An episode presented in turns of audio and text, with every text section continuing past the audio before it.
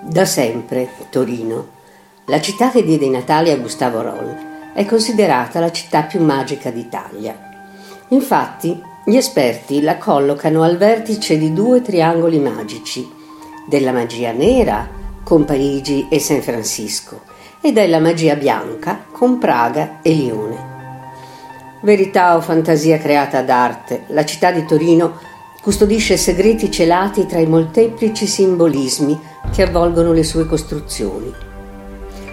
La tradizione attribuisce a Torino un'origine egizia che vede quale protagonista della sua fondazione il fratello di Osiride, il semidivino Eridano, che, abbandonato la terra dei faraoni, scelse non a caso una pianura a nord degli Appennini Liguri, bagnata da due fiumi, Po ed Ora, principio maschile e femminile, che confluendo tra loro creavano un anello di energia mistica attorno al luogo.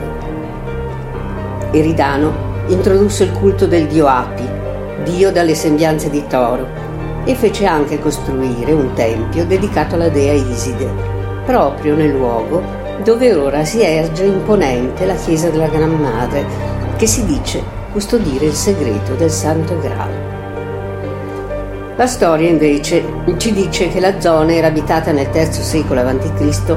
da una popolazione celto-ligure chiamata Taurini, il cui insediamento fu distrutto dal cartaginese Annibale durante la sua avanzata verso Roma. I romani, in seguito, insediarono un loro avamposto, dando l'assetto tipico delle loro città, una pianta quadrata con quattro varchi d'accesso disposti su quattro punti cardinali, la cui via principale era orientata in ascendenza al sole. Luci e ombre qui si alternano, creando, a detta degli studiosi, veri e propri punti di potere, sia questi bianchi o neri, i quali fanno di Torino la città magica per eccellenza.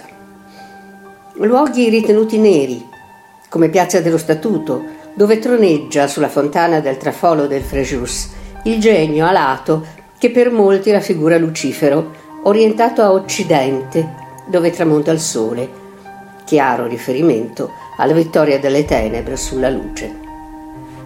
Per non parlare delle mistiche grotte alchemiche che si troverebbero sotto Piazza del Castello, luogo bianco della città.